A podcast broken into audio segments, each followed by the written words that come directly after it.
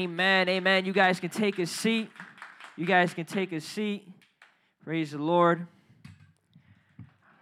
Amen. Good to see you guys. Everybody say, God with us. Everybody say, Emmanuel. It's the same thing. It's the same thing. How many of you knew that? Raise your hand. Amen. How many of you did not know that? Raise your hand. See, you know, you may say, man, why are you saying that? I've heard that before. It's because not everyone knows that. Everybody, uh, welcome to Elevate. Welcome to Elevate. Amen. This month is a special month. It's better than the previous two months because Halloween is nothing compared to Christmas, and Thanksgiving is like pre Christmas. Right? How many of you feel that way? I know you guys feel that way. I know, Josie, you listen to Christmas music right now.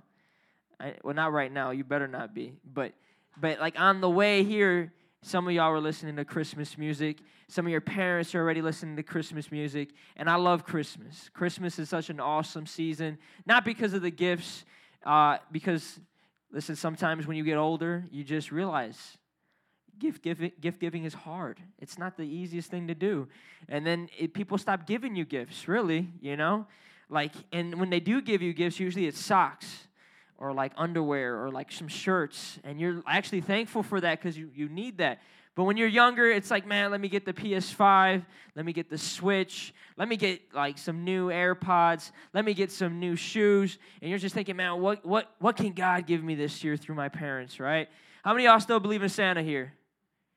All right, good, because I was about to just completely, sorry. I'm breaking that down today. Listen, Christmas is a special time not because of Santa Claus, not because of gifts, not because of anything that they have made through commercials and, and all that stuff, uh, and not even because your family get together and you get to eat food. It's not because of that, but it's, it's another holiday where we get to remember the incarnation. Everybody say incarnation. I've talked about this before. It's Jesus becoming flesh, Jesus becoming like one of us. And that's the most precious thing ever. That's better than anything anyone can ever offer you. That's better than anything a, a religion can gift wrap. You know, a lot of days uh, we're always taught hearing like, man, every religion is really the same, you know. But when you get to this, it divides everything. Muslims scoff at this.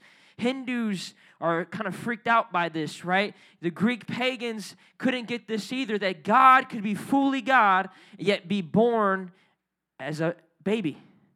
That the same God that breathed life, breathed life into Adam, was now the same God who was resting in the arms of Mary. The same God who created the earth and the heavens was the same God that was crying at birth. You see, that's something that a lot of people can't really get with.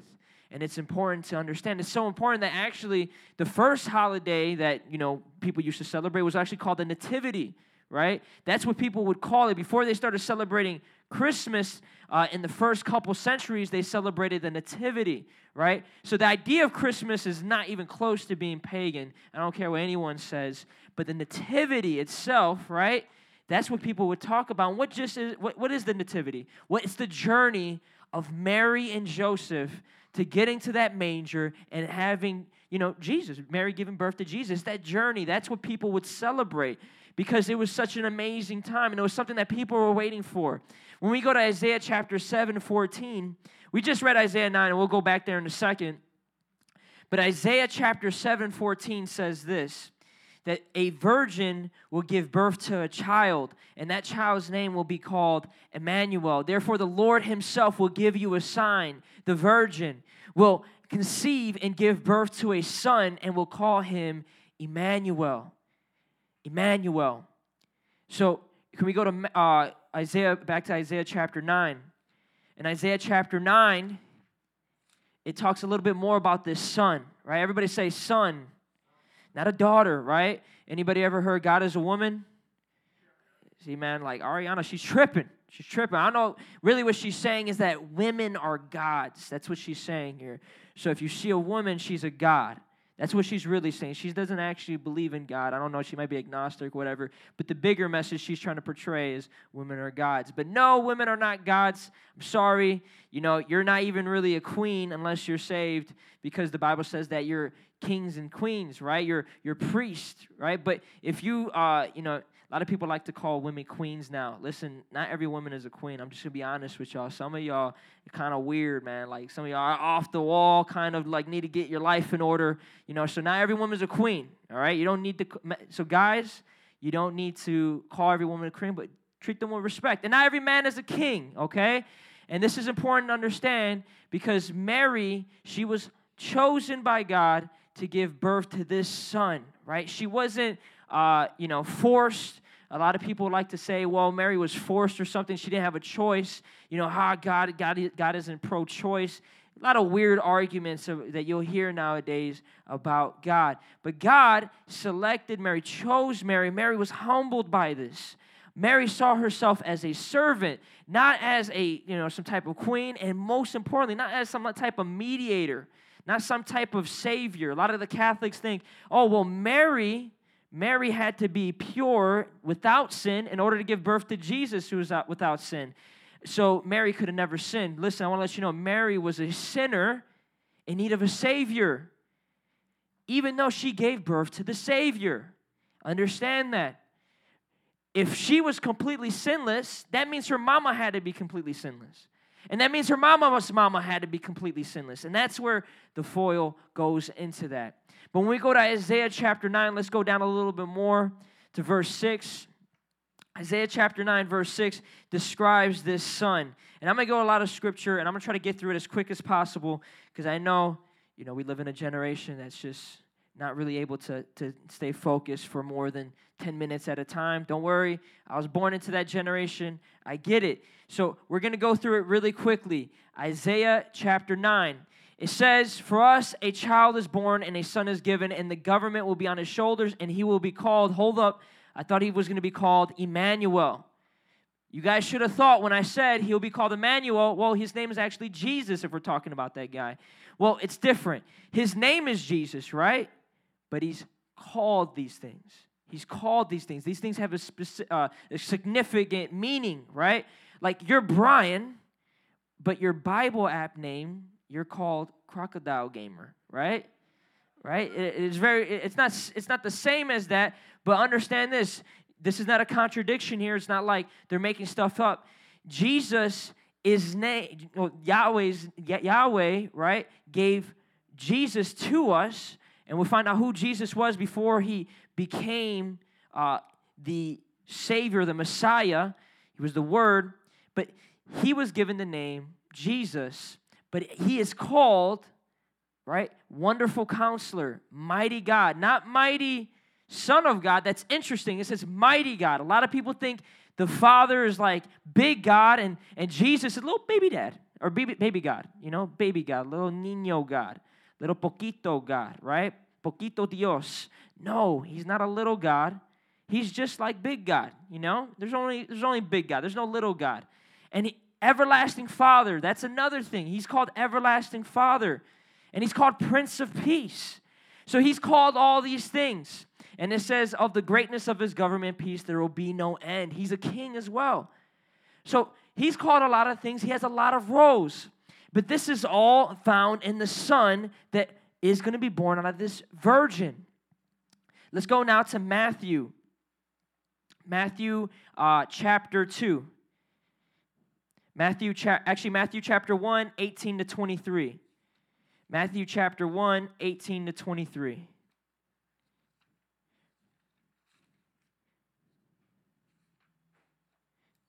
Okay, you're faster than me.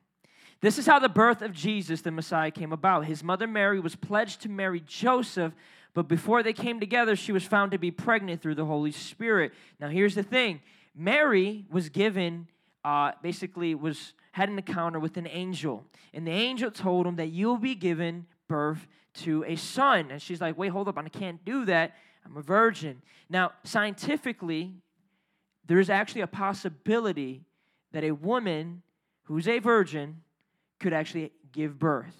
It's a weird thing. It's a weird. I looked it up one day when I was studying this passage. But usually that would be it would be she would give birth to a daughter. So if there's a scientific possibility that, that could ever, ever happen, I want to let you know God does miracles. So he can alter science. He can give life to an egg, right? That has no need for a man, and boom, can come a child. So understand this. A lot of people will be like, man, you know Mary straight lying. No, Mary was not lying, okay? Mary was not lying. If if she was lying, right, and then her best friend, her best friend would have knew she was lying, and then her best friend would have made the same lie. Everybody would in the village would have been making the same lie. Oh, you, you you're not married? No, God gave me a baby, right? But no, no, this is a once in a lifetime moment. Jesus is is now being uh, prof- uh, basically prophesied here that the Messiah would come through Mary. So Mary goes to tell Joseph. Because Joseph, her husband, was faithful to the law and yet did not want to expose her to public disgrace, he had in his mind to divorce her. So he didn't believe her. He's like, listen, woman, you cheated on me. That's what you did.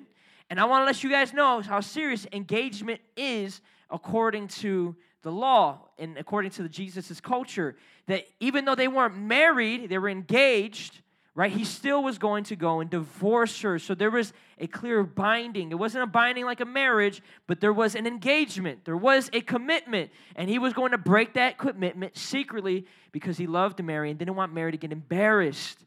However, after he had considered this, an angel of the Lord had appeared to him in a dream and said, Joseph, son of David, do not be afraid to take Mary home as your wife, because what is conceived in her is from the Holy Spirit. She will give birth to a son, and you are to give him the name Jesus, because he will save his people from their sins. Jesus means God saves. How many of you know someone named Joshua? My middle name is Joshua. So if you don't know, now you do know, right?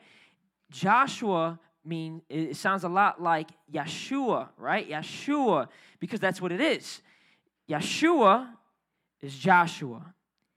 Yeshua, really the real name of Jesus, if you go all the way back, right, you just trace the etymology or the, the study of language, it's not uh, Jesus, it's Joshua. However, we call Jesus Jesus because the translation from uh, Jesus to Greek, right, would be Jesus. Jesus. So then they made it Jesus. But that's just in case people like to bring up, oh, there's no J's in Hebrew. Oh, it's okay. We don't need a J. But understand this Joshua means God saves. Jesus' name literally means God saves. Understand that. So, why? Because he will save his people from their sins. That's important to understand. Who's saving who from their sins? Jesus is saving his people from their sins. Keep that in mind. We're going to go to Luke chapter 7. Uh, no, sorry, Luke chapter 2, verse 8 to 14. So we have Matthew uh, recording Mary and Joseph both getting an visitation from this angel. Okay? Now we go to Luke and this is the time where he's giving, uh, where Mary's giving birth. All right, let's go a little bit higher, please. Oh, higher, sorry. There you go. All right, so uh, actually go back to eight. Sorry, forgive me. Forgive me. And where and there were shepherds living on the fields nearby, keeping watch over the flocks. An angel of the Lord appeared to them. The glory of the Lord shone around them. They were terrified, but the angel said to them, "Do not be afraid. I bring you good news that will cause great joy for all the people." Think about Isaiah, what Isaiah said that there, the joy would increase in the nation.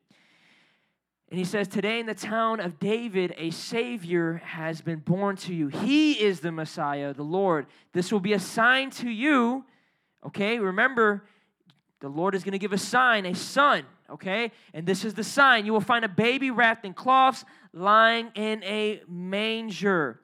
Okay, I think uh, we need to go a little bit back to Luke because I do want you to see when Jesus is born. Because I want to see you, I want to show you what's happening, and then eventually I'm going to show you uh, how it's happening. So, Luke chapter 2, I'm going to look for it myself for a second. Luke chapter 2.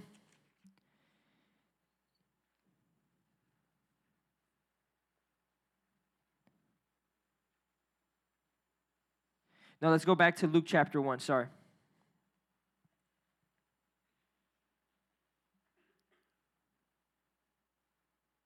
Oh, forgive me. Luke chapter 2, verse 4. Luke chapter 2. It says, So Joseph also went up from the town of Nazareth in Galilee to uh, Judea and to Bethlehem, the town of David. Bethlehem in Micah chapter 5 is where the Messiah is going to be born. And I'm painting this picture for you guys. I want, I want you guys to see this that this is not just a random moment. A lot of people don't understand just how long people were waiting for the Messiah. Everything revolved around the birth of the Messiah. Everybody, everything revolved around the Messiah coming. Literally, in this book, there's a woman who spent her whole life waiting because the Lord promised her that she would see the Messiah. There's also a man that was promised that he would see the Messiah. So everybody was waiting for this Messiah. So Joseph, uh, he goes to Bethlehem because he belonged to the house in the line of David. So Jesus related to Joseph, right? Stepdad, kind of in a way, right? Uh, David is the king, and David's lineage traces to Joseph. Jesus being in the house of Joseph, right? The son of Mary, he now is taken upon that lineage. He went there to register with Mary, who was pledged to be married to him and was expecting a child. While they were there, the time came uh, for the baby to be born, and she gave birth to her firstborn, a son. She wrapped him to uh, she wrapped him in cloths and placed him in a manger because there was no guest room available for them. And there were shepherds living out, and then I just went through that verse. So we understand this. This is the moment. This is what's happening. So this is what's happening right now. They're going from town to town trying to find a place for Jesus to be born, and they end up only being able to be uh, to to give this birth. Or this birth has to happen now in a manger. A manger, kind of like think almost like a farm shed type with animals everywhere. That's kind of like what a manger looks like. You guys have seen the pictures. So that's what's happening. That's what's happening in this in this time right now. But let's look at the how. Everyone go. Uh, let's go to John chapter one, uh, verse fourteen. So we see there's a lot of stuff going on. There's a lot of prophecy. And this isn't just Isaiah, it goes back to Genesis. Literally, people were reading their book, right? Their Torah, right? The first five books of the Bible, reading Genesis and being like, what's gonna happen? When is the seed gonna happen? When is this guy gonna come? When are we gonna be rescued? When are things gonna change? When are we gonna be liberated? When are we gonna be free? That's what the Jewish people were thinking as they were reading the Torah. And then uh, let's go to John chapter 1, actually. John chapter 1, verse 1. And then all of a sudden, Jesus comes on the scene. It wasn't a random occurrence, right? It wasn't something that just popped up.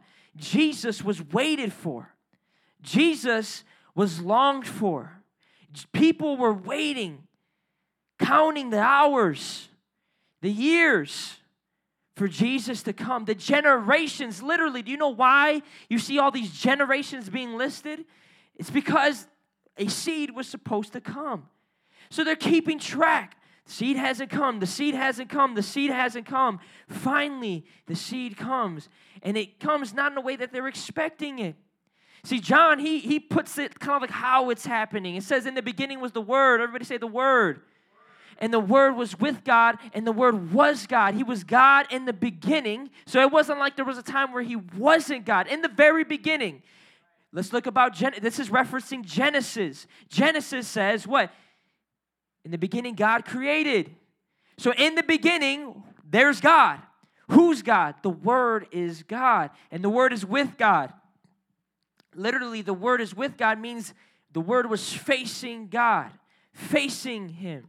And through Him, through the Word, all things were made. Everybody say, all things all things. That means not a single thing that has been made was made without him. Everything that was made was made through him. So does that mean he was made or not made? Is Jesus made or not made? He's not made, but he's born. And there's a big difference. In him was life, and that life was the light. Everybody say light. See, a great light has dawned on us. And it says, of all mankind. The light shines in the darkness. Everybody say darkness. And the darkness has now overcome it. Do you see the reference? You see, what the Bible is helping us understand is Jesus is this great light. You see, this world is full of darkness.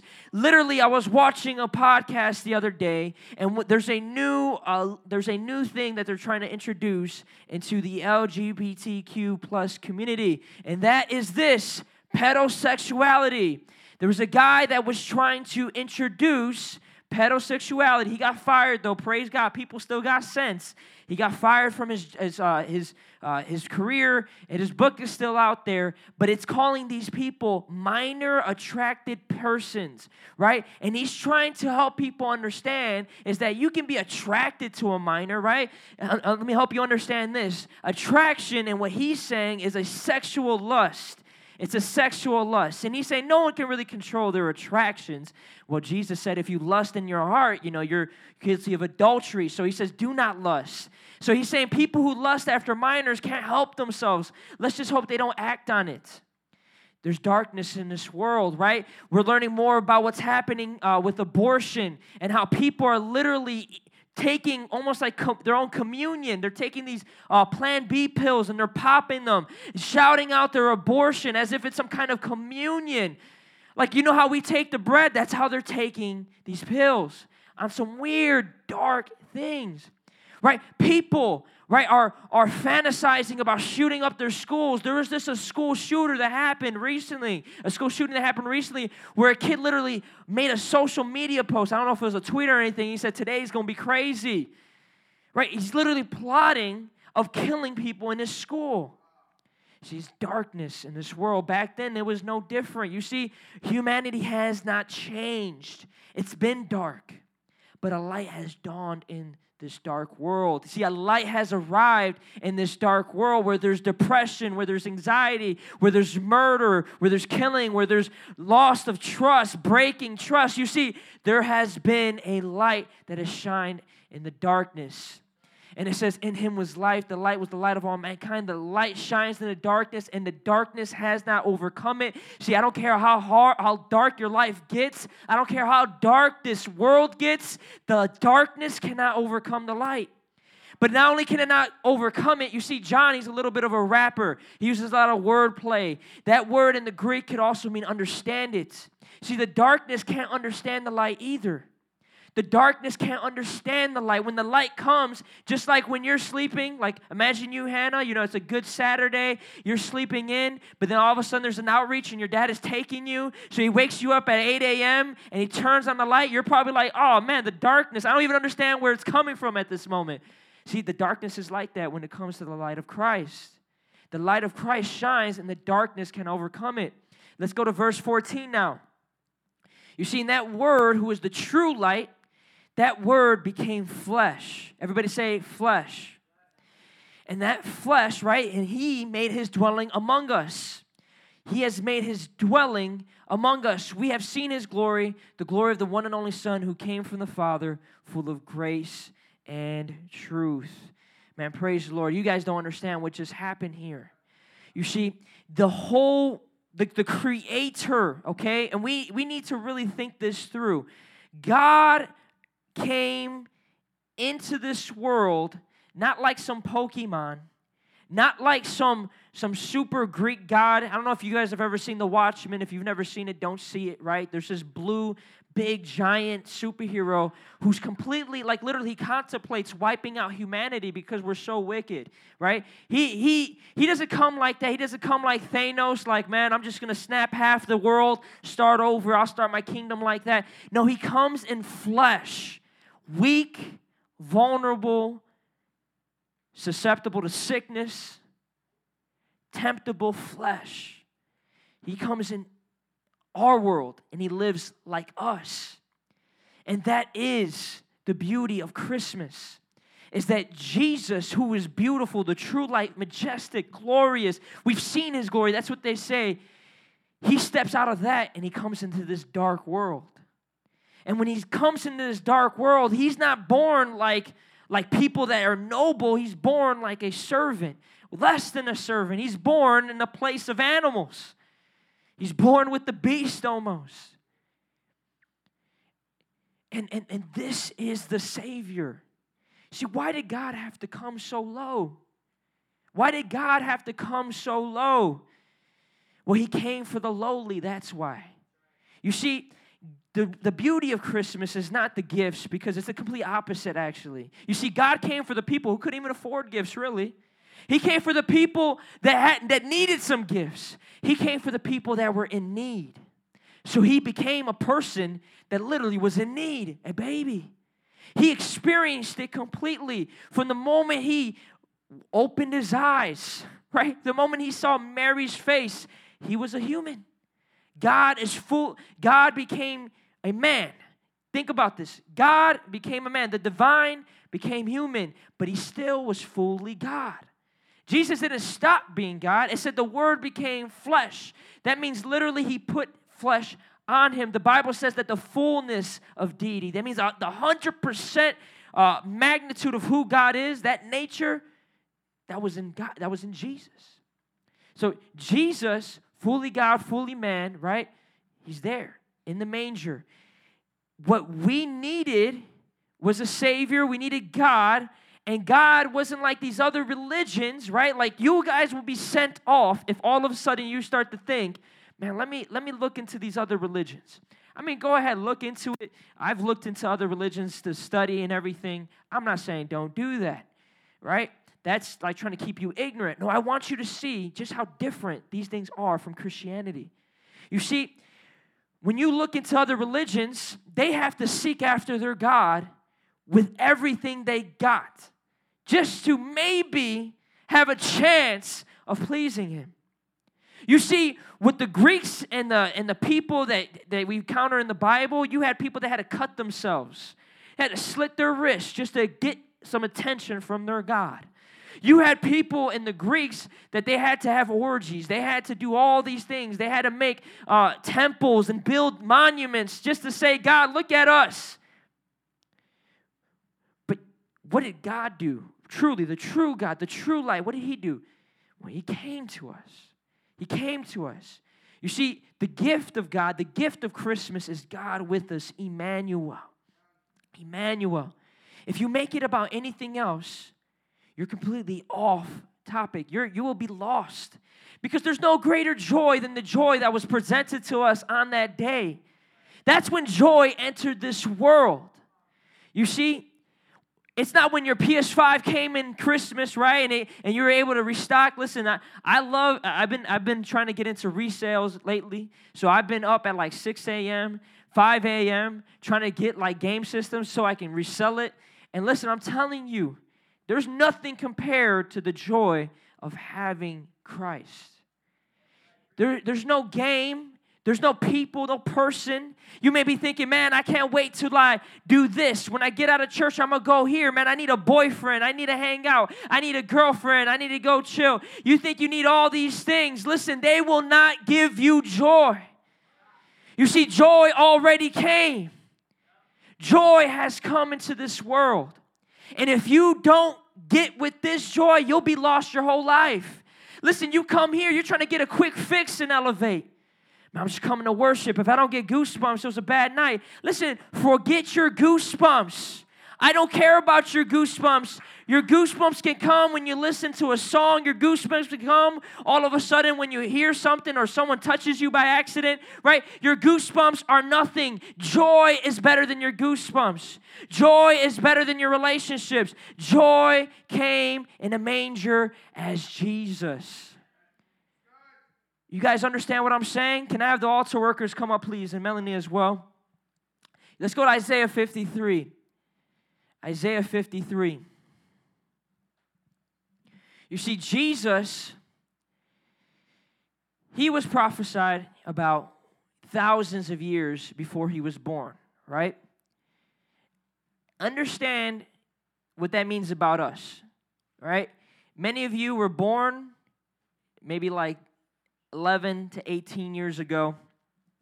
But before that, no one had an idea of who you were except God. Understand that. You're, you're, people were excited to, have you born. You know, they were excited to have you. Maybe some of you, you know, you're, you're gen, you had a gender reveal for yourself and everything. Of course, you didn't plan it, but your parents did. Maybe you're around that, that age limit. Maybe some of you, right, uh, they knew about your gender. They bought you all these clothes. You had your own nursery, maybe, maybe. But there's no amount of waiting like Jesus, like people had for Christ. See, people waited years for Jesus. They waited their whole lives for Jesus. They waited generations. And what I want to encourage you guys to do is don't live for your life. I want to help you understand this. Your life is 60 to 70 years. You guys don't think about that. I don't expect you to. Your opinions, your reservations, that means the things you hold back, right? Your embarrassments, all those things are like smoke, vapor. Even you guys thinking you're gonna go to college and do something with your life, honestly, in 70 years after you're dead, it won't even matter. I want you to know that.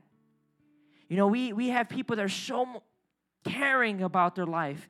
And we see that in Christmas. They're always about what they can do, what they can get, how they can party, all these things they got to do, but they forget about the Son and what He did. You see, it's all about Jesus. Your life, it isn't about Jesus, it's about nothing. Because only Christ, His kingdom is going to last forever. Your kingdom is going to, it's going to fail.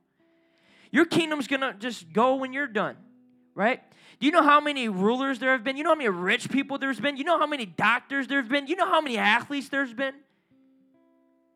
You got people that are trying to really scramble, really scrape and claw just to be to keep their fame, keep their legacy. One person I think about is Michael Jordan. He's one of the saltiest athletes I've ever ever read about.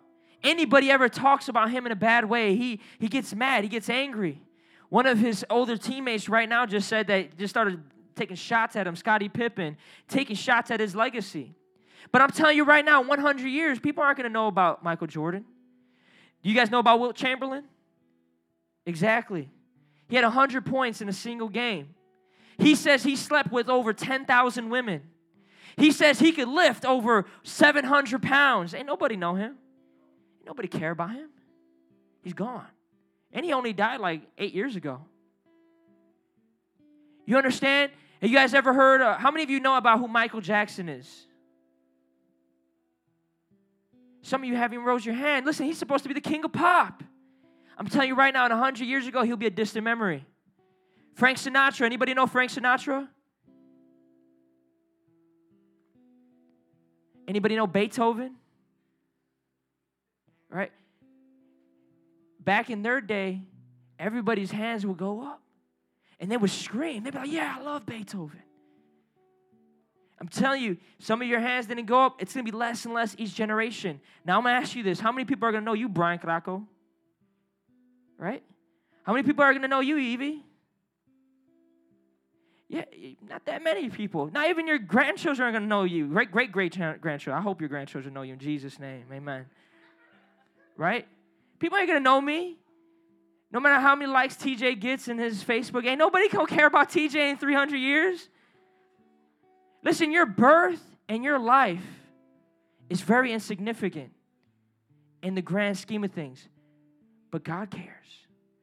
You see, Jesus being born was a gift to us. His life is what matters. God with us in the flesh. You see, when God came and He dwelt with us in the flesh, what that means is He pitched His tent. I've showed you guys the picture of the tent, right? Where they had the they had the tents all around and there was the glory of the Lord. Listen, everybody should be centered around Jesus.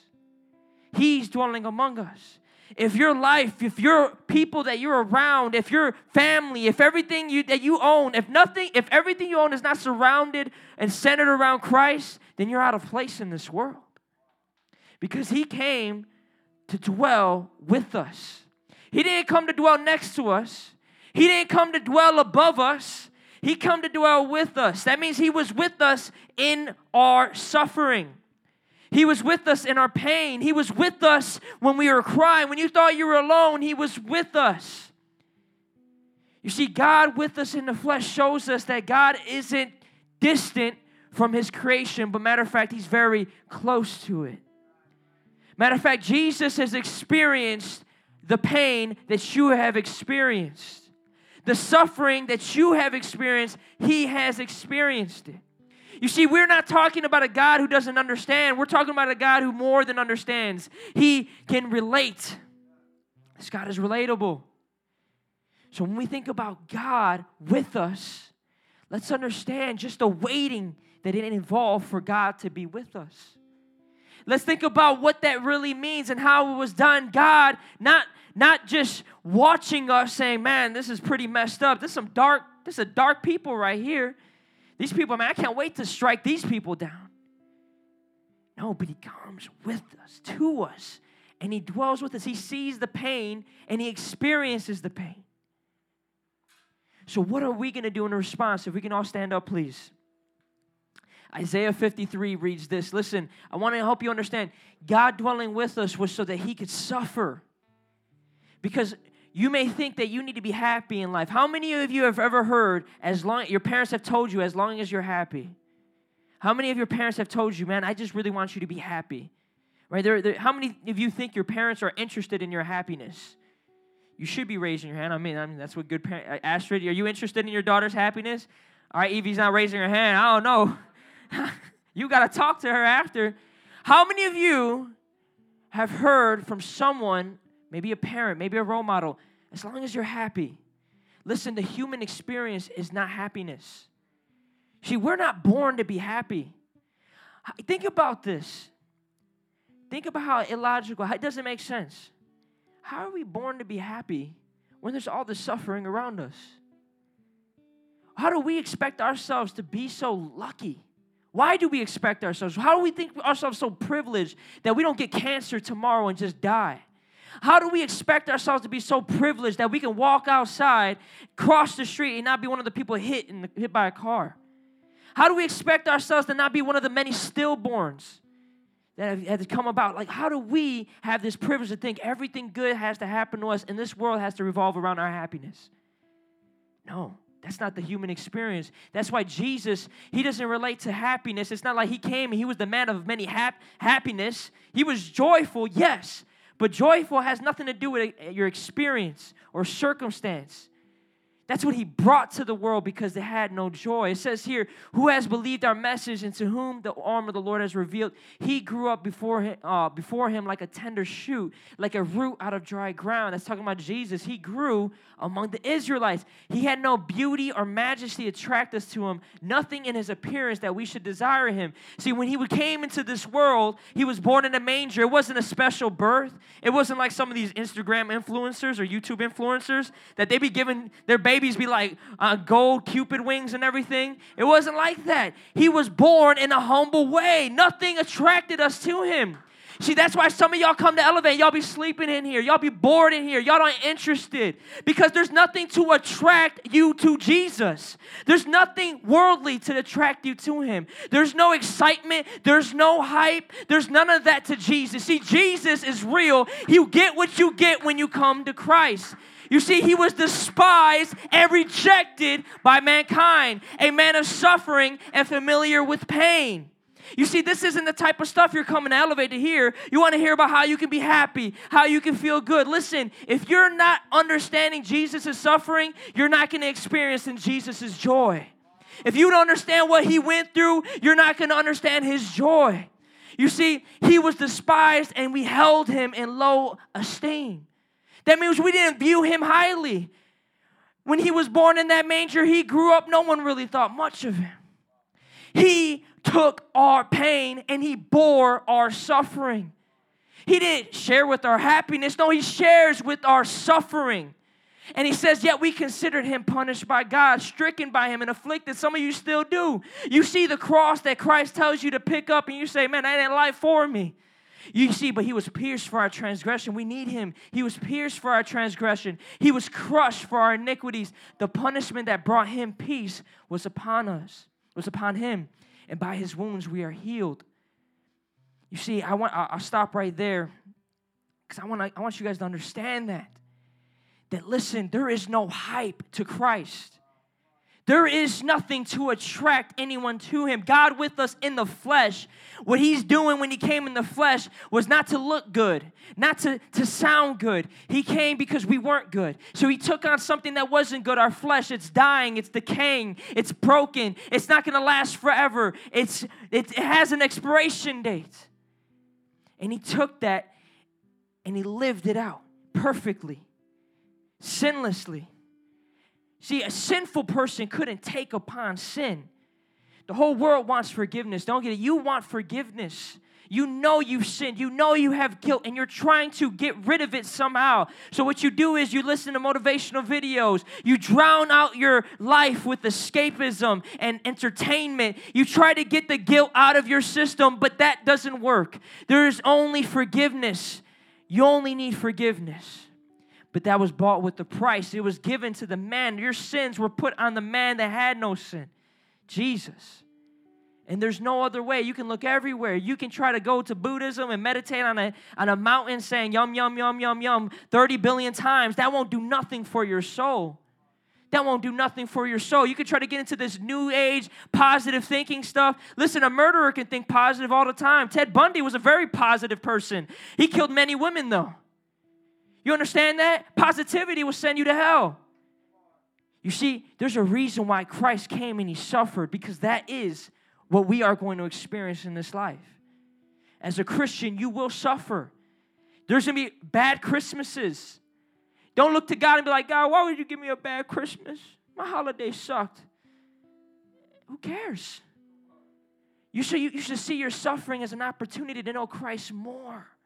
And I know, I'm not trying to make fun of your suffering because a lot of you guys are going through some real stuff. We're all going through something, though. I want to let you know that there's a, there's a purpose now. There's something behind your suffering. You look at your life and you see pain, guess what? Now you can look to Christ and see your pain there. Your pain was taken on by Jesus. And in return, he gives you joy. If everyone bow their heads and close their eyes, listen, the altar call is very simple. If you want Jesus in your life, not just claiming to be a Christian, not just saying you're a Christian, but you want God with you. You want Emmanuel. You want to experience God, not just through the good times where you're happy and you're hyped, but even through the bad times where you're going through things. You want to experience the love of God, what Jesus intended for you to experience. Listen, then you come up to these altars.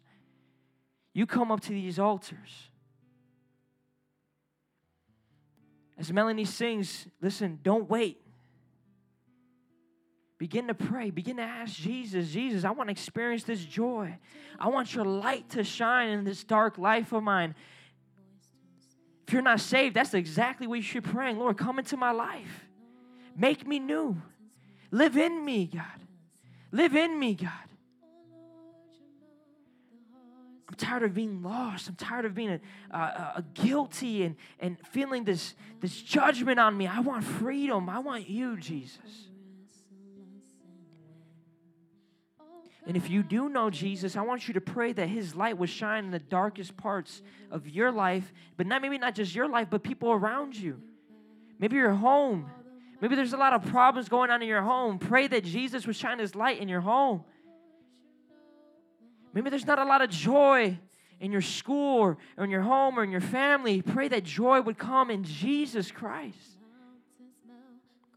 Some of you dread the holidays because you don't want to see your family. You don't want to force yourself to have these arguments. Pray that that would change. Pray that God would save your family.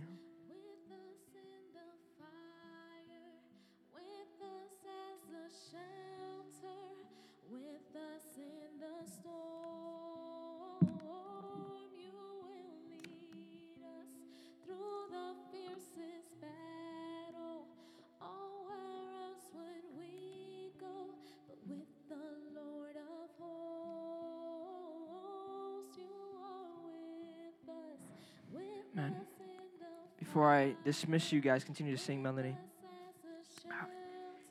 Please don't please don't misunderstand me. I'll never make light of what you're going through.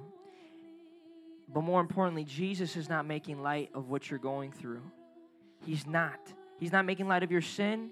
He's not making light of your depression. He's not making light of anxiety. He's not making light of your guilt. You see, Jesus is not making light of anything. See, He cares for us. We can cast our burdens to Him. He cares for us. So, listen, if you think you're speaking to a God who doesn't care, I want you to wake up, understand God cares for you more than you even care about yourself. He cares about you more than even your family cares about you. Your friends care about you. See, Jesus cares for you greatly, so much so that He was willing to take your cares on Himself, your burdens on Himself.